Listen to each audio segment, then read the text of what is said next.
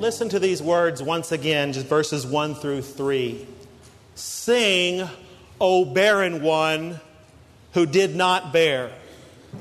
Break forth into singing and cry aloud, you who have not been in labor. For the children of the desolate one will be more than the children of her who is married, says the Lord. Enlarge the place of your tent, and let the curtains of your habitations be stretched out. Do not hold back, lengthen your cords, and strengthen your stakes, for you will spread abroad to the right and to the left, and your offspring will possess the nations and will people the desolate cities. Isaiah is both a prophet and a poet. As a prophet, he speaks the word of God with inspired authority. He writes about events that are still in the future.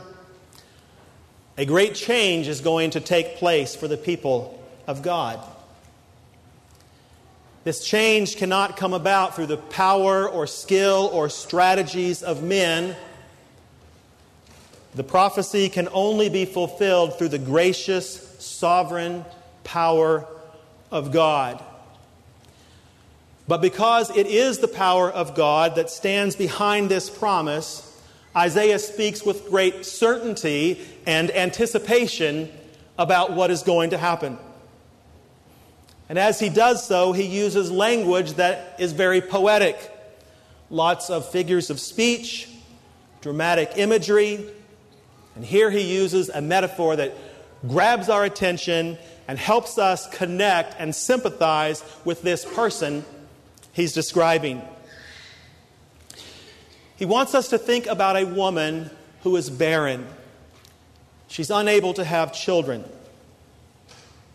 And that calls to mind all the emotional baggage that goes along with that the sadness, the disappointment, the longing. We can imagine for just a little bit here is this woman who has wanted to have children all her life. When she was a little girl, she played mother with her homemade dolls. She dreamed about the day when she would be married and start to have children of her own. She thought about what their names would be, how she would hold them, how she would care for their needs and comfort them when they were sad, and teach them and nurture them, and eventually watch them grow into young men and women with families of their own. And now she is married. She's been married for many years, and her dreams have never been realized. Instead of bearing and raising children, she has known years of disappointment, false hopes, sleepless nights, crying out to God and asking why He doesn't give her this one thing she wants more than anything else. And her arms are still empty and her heart is as empty as her arms. But now, after all these years, she is hearing a word of promise from the prophet of the Lord. And he's speaking to her with great emphasis and great drama. It's not just, hey, you're going to have a baby, as joyful as that would be. He begins speaking in the form of a command sing. But this is not one of those commands that makes you feel like, oh no, this is what I have to do. He is, uh, he's telling her why she's going to sing. It's a song of rejoicing. Because this woman who has never borne children, who has never had the experience of being pregnant and being in labor, she's fixing to have kids. And not just a few, she's going to have a big, big family. Well, that's where he begins in verse 1. And he adds more details and more drama as he goes along.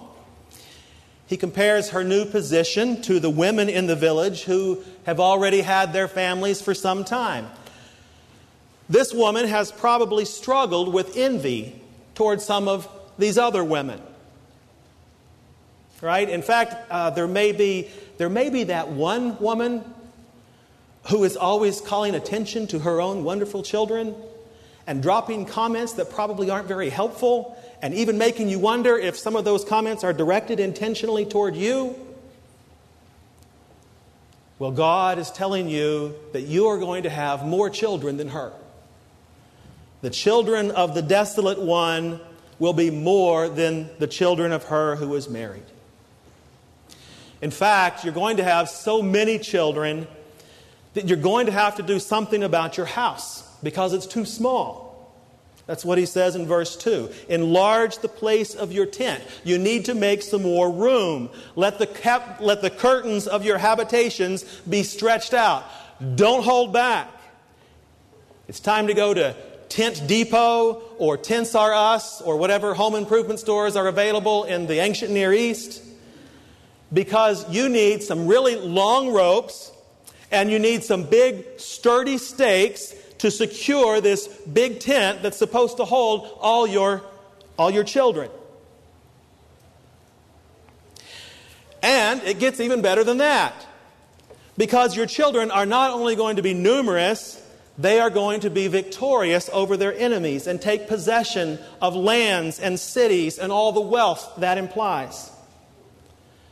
The family will be so blessed that its influence will spread far beyond the city of its origin.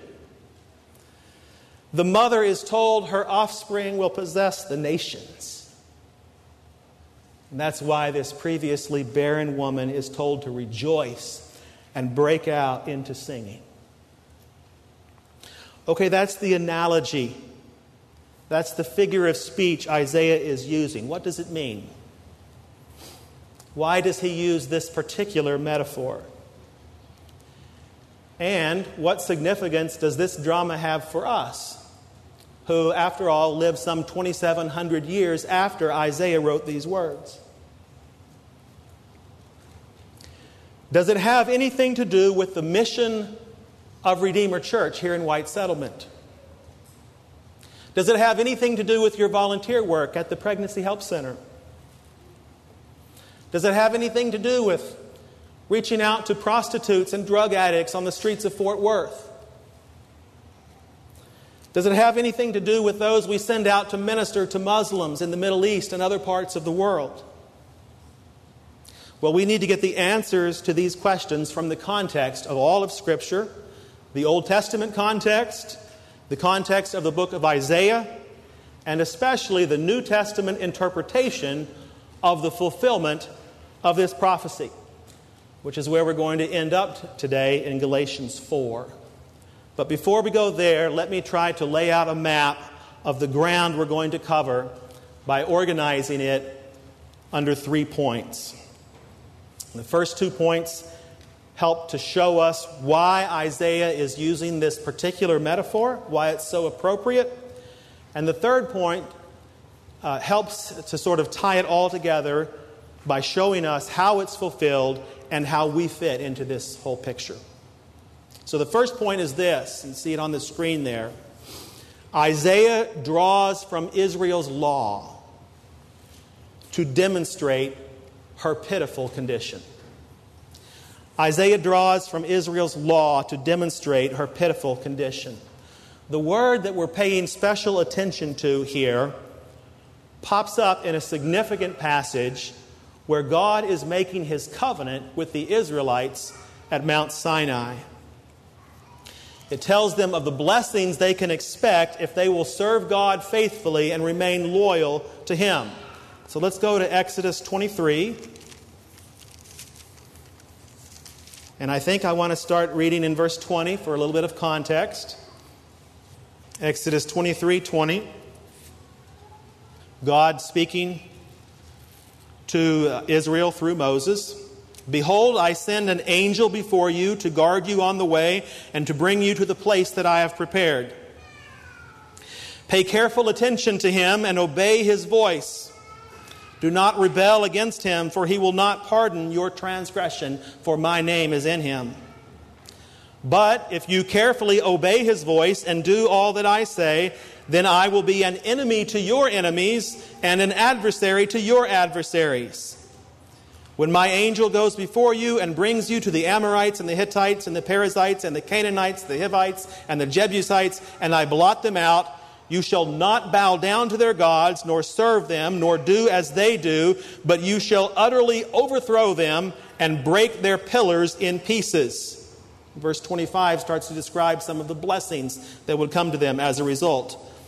You shall serve the Lord your God, and he will bless your bread and your water and I will take sickness away from among you. And then in verse 26 is the particular blessing that I want us to notice. None shall miscarry or be barren in your land. I will fulfill the number of your days. Now, of course, when we follow the history of Israel in the Old Testament, we see this promise does not come to fruition because Israel does not live up to the terms of this covenant she's given. Instead of obeying God's voice and receiving the covenant blessings, things like fruitfulness in childbearing and victory over their enemies, they turn away from Him and receive the covenant curse. Covenant curses, like they're warned about in Deuteronomy 28. Cursed will you be in the city, cursed will you be in the field, cursed will be the fruit of your womb, and cursed the fruit of the ground. And this is exactly the message Isaiah is driving home to his own people in his day. Israel, you have been unfaithful to your Lord, and look where it's gotten you.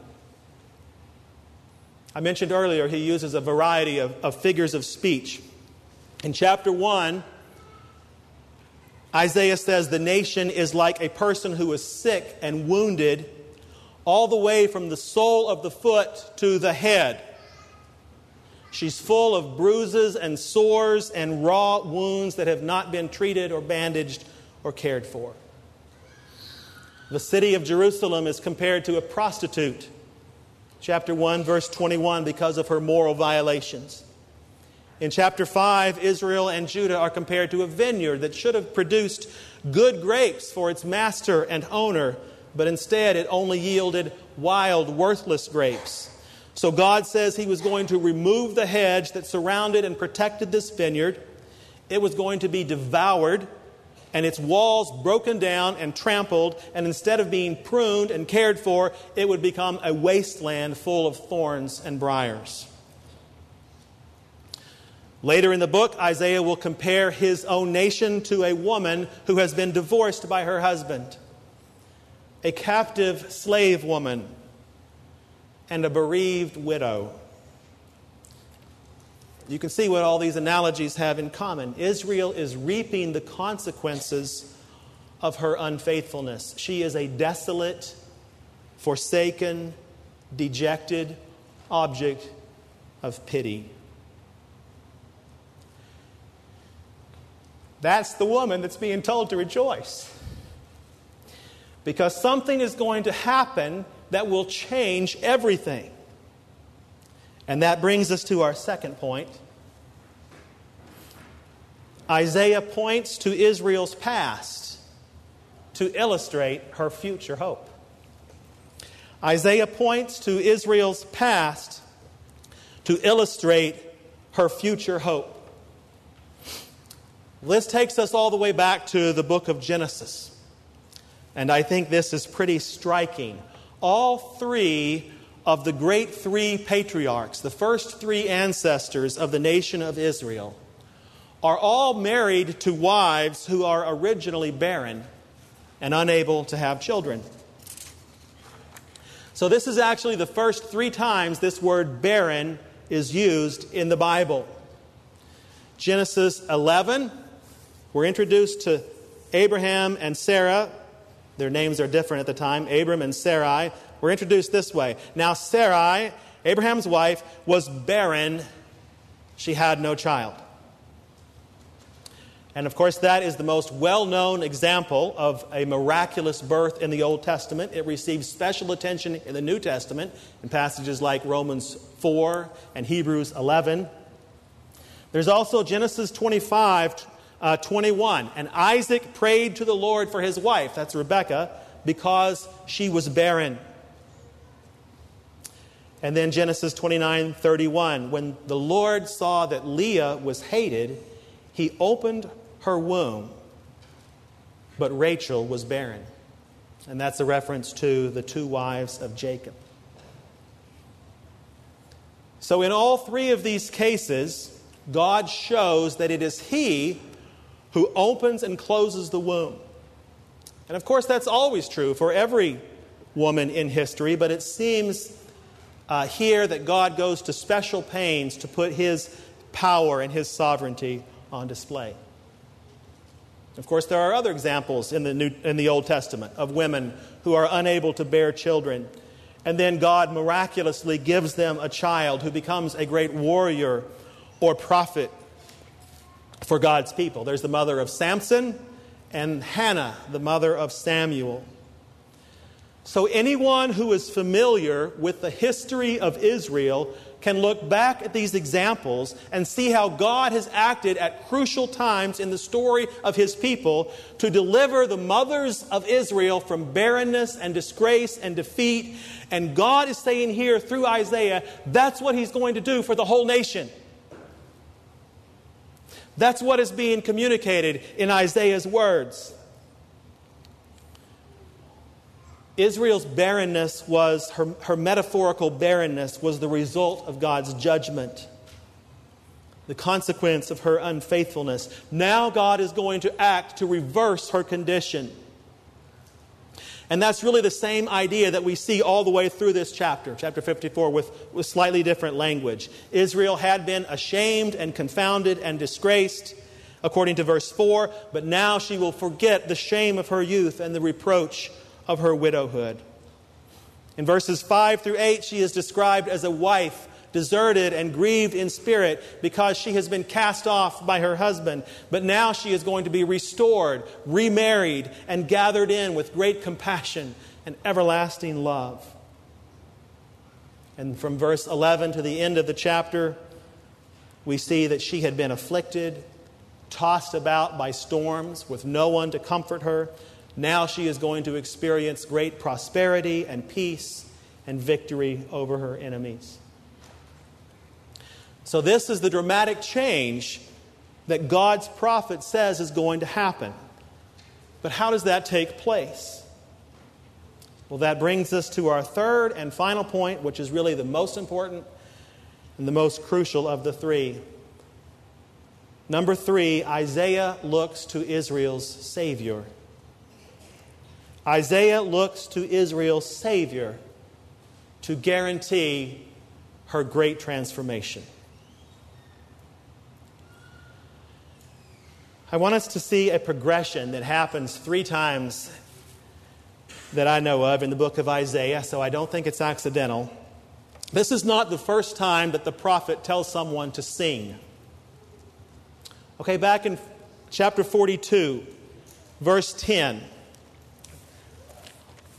I'll give you just a minute to, uh, to turn there.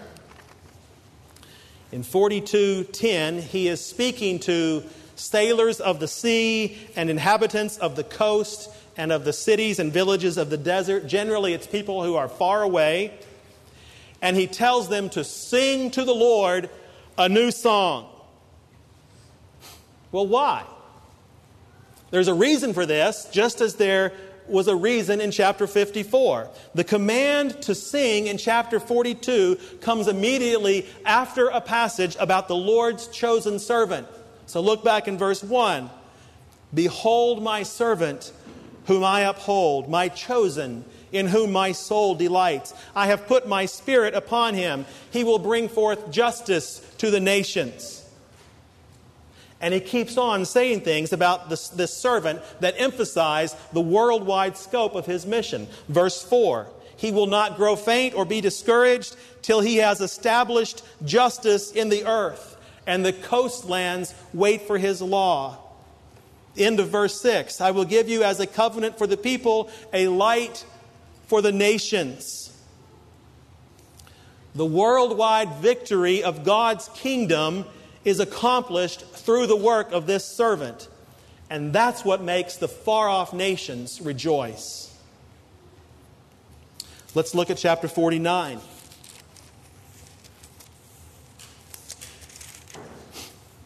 49, uh, verse 1 Listen to me, O coastlands, and give attention, you peoples from afar.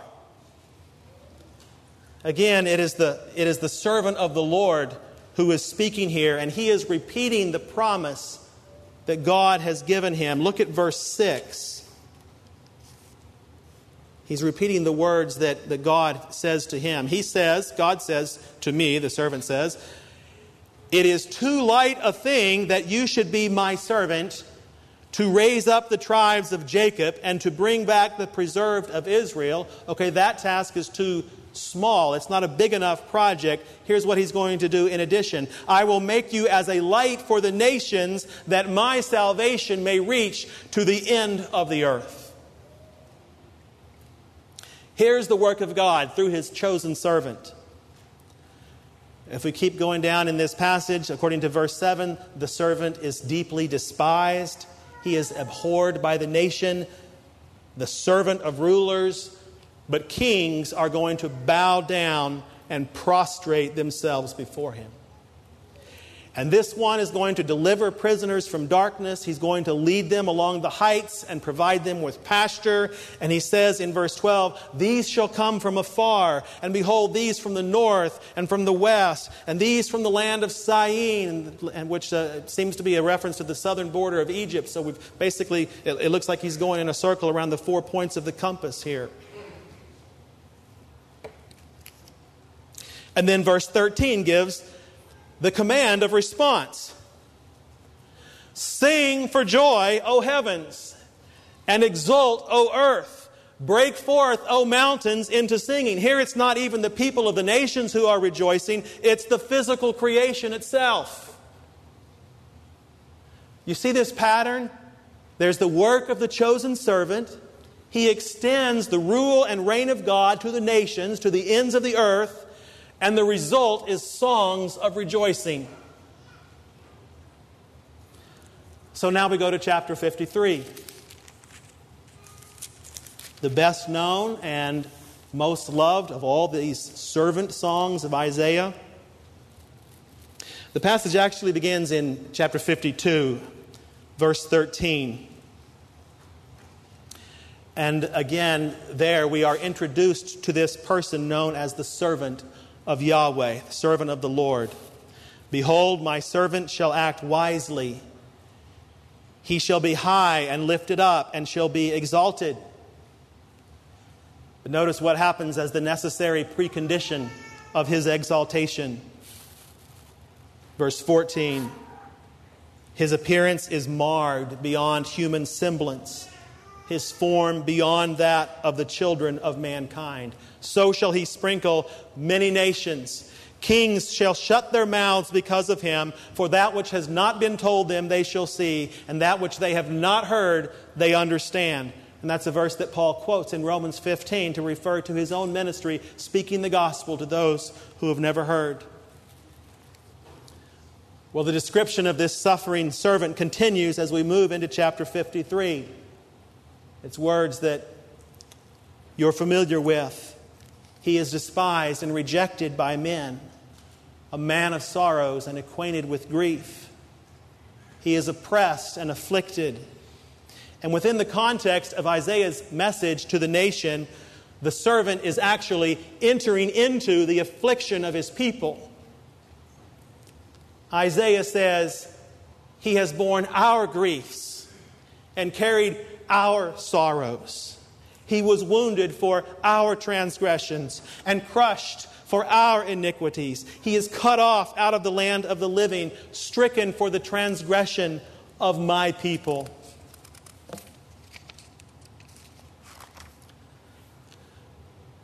The servant of Yahweh bears the sin and judgment of his people. And then verses 10 through 12 describe in, we might say, veiled language the results that come to pass because of his suffering. It's the reward he is granted or the accomplishment he brings about. And notice particularly uh, verse 10. He, that is God, this is the, towards the end, almost the middle of verse 10. He shall see his offspring and prolong his days. In other words, length of life and a promise of descendants. Okay, I want us to see this. He takes on the forsaken, rejected condition of his people and brings about the reversal of that curse. He gains for himself and his people a new position of great reward and great blessing. And part of that new elevated position is the promise of a continuing seed or offspring. So we need to see the parallels and connections as we move into chapter 54. This is why the people of God, represented as this previously barren woman, are told to break forth into singing and cry aloud. This is why she's going to have so many kids. She is going to be restored to her husband. And verse 5 tells us who her husband is it's her maker. The Lord of hosts reunites with his unfaithful bride. And through that restored union, the bride and the groom receive all these children who are going to inhabit the nation, excuse me, inhabit the nations and inherit the earth. The bridegroom is both the Lord and the servant of the Lord. We know that to be Jesus Christ. The bride is the people of God, once cast off but now redeemed and restored. So, who are these children that they are given? Well, we actually we don't have to guess and try to come up with the right explanation or interpretation on our own. The answer is given to us by the apostle Paul in Galatians chapter 4. So let's turn there now. Galatians 4. Just to give a little context, remember Paul is teaching against the error of the Judaizers who want to place the New Testament people of God back under the old covenant made at Mount Sinai. So, in this passage, beginning at verse 21, he makes a point from the book of Genesis about the two sons born to Abraham from two different women. I want to pick up in verse 22. For it is written that Abraham had two sons one by a slave woman and one by a free woman. But the son of the slave was born according to the flesh, while the son of the free woman was born through promise. One is born through natural human means, one through the miraculous power of God. Now, verse 24. Now, this may be interpreted allegorically. These women are two covenants. One is from Mount Sinai, bearing children for slavery. She is Hagar. Now, Hagar is Mount Sinai in Arabia. She corresponds to the present Jerusalem, for she is in slavery with her children. So, Paul is illustrating here the difference between the old covenant made at Mount Sinai and the new covenant established by the work of Jesus Christ and founded on God's promises to Abraham. Remember, back in Isaiah 54, verse 10, God speaks about a covenant of peace that will never be removed and his steadfast love that will never depart from his people. That's not the covenant he made with Israel at Sinai. According to the terms of that covenant, he did withdraw his loving favor from them. He wrote them a bill of divorce, and that covenant relationship came to an end. We read about that in Isaiah 50, Jeremiah 3. Well, here in Isaiah 54, he's promising a new and a better covenant, an everlasting covenant established through his Son, the suffering servant. And in Galatians 4, Paul is making the case that as long as the Jews of his day placed their confidence in the law, as long as they looked to the old Mosaic covenant as the basis of their relationship with God, and as long as they found their identity and pride in their earthly ancestry going back to Abraham, Paul says they're still in slavery along with their children.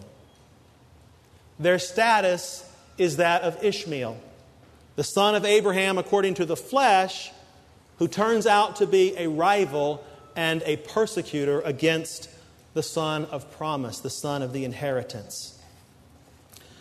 So the point he's making is about the present earthly Jerusalem, the Jews of Paul's day who looked to Mount Sinai, the Ten Commandments, Israel's laws for their relationship with God. And that's in contrast to what?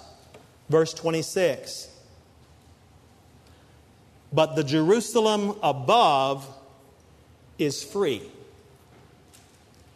and she is our mother. Not the physical city of Jerusalem, not the nation of Jews here on earth, the Jerusalem above is our mother.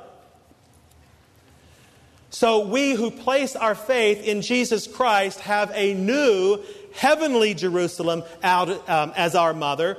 Well, where does Paul get that idea? Well, he tells us in verse 27 For it is written, Rejoice, O barren one who does not bear. Break forth and cry aloud, you who are not in labor, for the children of the desolate one will be more than those of the one who has a husband. That's familiar, isn't it? He's quoting from Isaiah 54 and showing us the true identity of who is in view in that passage. The people of God have undergone a transformation because of her union with Christ, the suffering servant. The book of Hebrews, chapter 9, speaks about this servant and says he has entered not into holy places made with hands, that is, human hands, not the earthly tabernacle, which are copies of the true things, but into heaven itself, now to appear in the presence of God on our behalf. Through his sacrifice, offered not in the earthly tabernacle, but in heaven itself, the heavenly bridegroom makes his people a heavenly bride or a heavenly city. And the members of that heavenly city are called her sons and daughters. And that's where you and I fit in.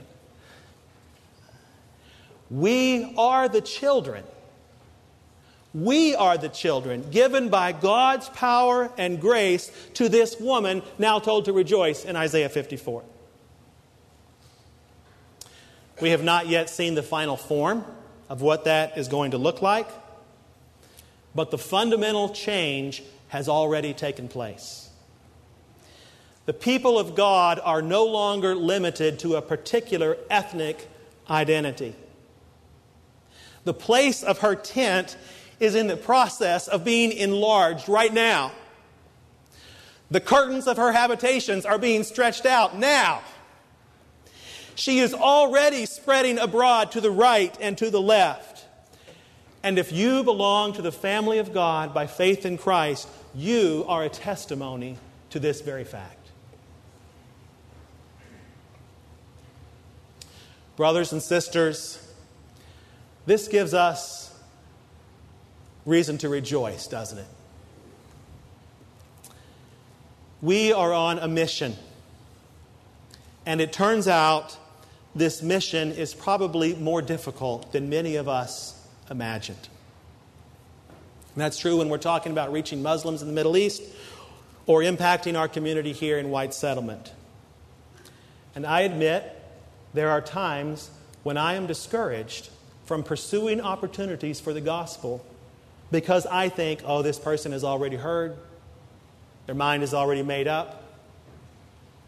It's not going to do any good. I confess there are times when, it, when that has an impact on my prayer life. What does that say about my lack of faith in the power of God or His willingness to act? The God of Abraham is the God who gives life to the dead and calls things and calls into existence things that do not exist. The God of Abraham can raise up children for Abraham from dead stones. That's what he has done for you and me. Brought us to faith, brought us into his family. Do we think it's too big or too hard? Or God is unwilling to do this even more? There may be another reason that we fail to rejoice in the riches of God's promise found here in our passage. Remember, the people of God are given a heavenly identity, according to Paul's inspired interpretation of Isaiah.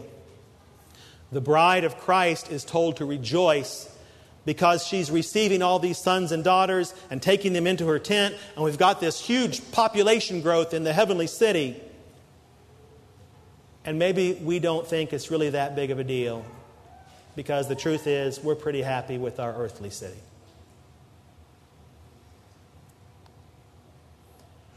Air conditioning and Netflix make this a pretty comfortable place.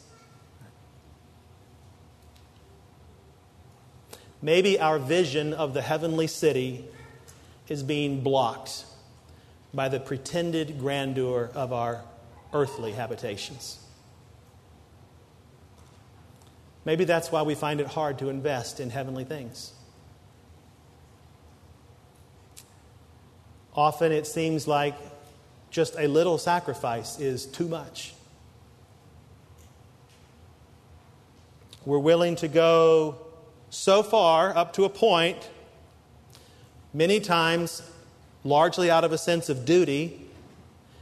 And then we reach the point where we think we've done enough and it's unreasonable to expect us to do any more, and we start to feel resentful toward anyone who does ask for more.